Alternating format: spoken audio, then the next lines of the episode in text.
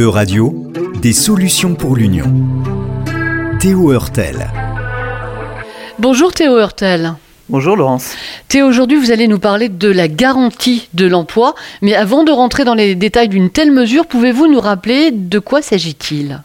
Eh bien, la garantie de l'emploi est un outil de lutte contre la pauvreté et l'exclusion qui vise tout simplement à offrir un emploi permanent aux personnes qui sont frappées par le chômage involontaire. Ces emplois sont financés par les pouvoirs publics et répondent à des besoins sociaux et environnementaux auxquels le secteur privé ne répond pas car ils ne sont pas rentables. En répondant directement à des besoins utiles à la société qui ont été au préalable identifiés par les acteurs locaux, la garantie de l'emploi est également un outil de lutte contre les bullshit jobs. Il faut noter que ce mécanisme existe déjà dans plusieurs pays européens de manière expérimentale. Justement Théo, s'il existe déjà à l'échelle nationale, euh, quel est l'intérêt de mettre en place ce mécanisme au niveau de l'Union européenne? Eh les économistes qui travaillent sur cette question avancent plusieurs arguments à ce sujet. L'argument central est qu'une telle mesure permettrait de limiter l'impact des chocs asymétriques qui mettent en péril la zone euro et rendent la zone euro moins performante. Les chocs asymétriques étant des chocs économiques négatifs qui touchent une partie seulement des membres de la zone euro car en cofinançant avec les États membres, voire en prenant en charge les politiques publiques de lutte contre le chômage, une garantie européenne de l'emploi assurerait une convergence économique entre les États membres de l'Union européenne. Il y aurait en gros des transferts fiscaux des États où le chômage faible vers ceux où le chômage est élevé.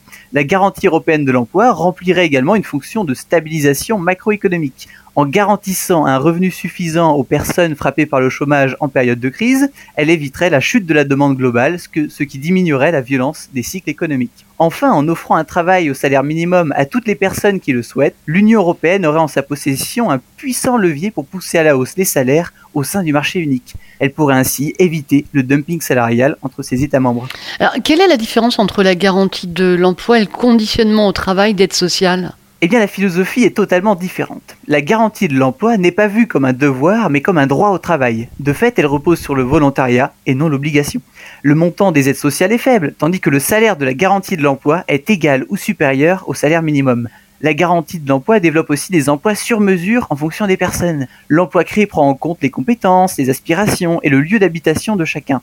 Quant au temps de travail, il n'est pas subi mais choisi par la personne pour prendre en compte ses problématiques familiales ou de santé. Justement, pourquoi cette mesure est fondamentale pour les mouvements écologistes Il y a trois raisons à cela. Dans une économie de marché, le taux de chômage est déterminé par le taux de croissance du PIB à travers la loi d'Okun. Or, en brisant cette relation entre croissance et chômage, l'emploi garanti rendrait moins utiles les politiques économiques d'incitation à la consommation pour diminuer le chômage. Il s'agit donc d'un élément central d'une société de la post-croissance. L'existence d'un programme d'emploi garanti permettrait aussi de rassurer et d'accompagner les travailleurs qui occupent des emplois polluants dans la mesure où ces emplois devront être abandonnés pour atteindre l'objectif de neutralité carbone. Enfin, l'emploi garanti permettrait de créer des biens environnementaux que le marché n'est pas en mesure de produire car ils ne sont pas rentables.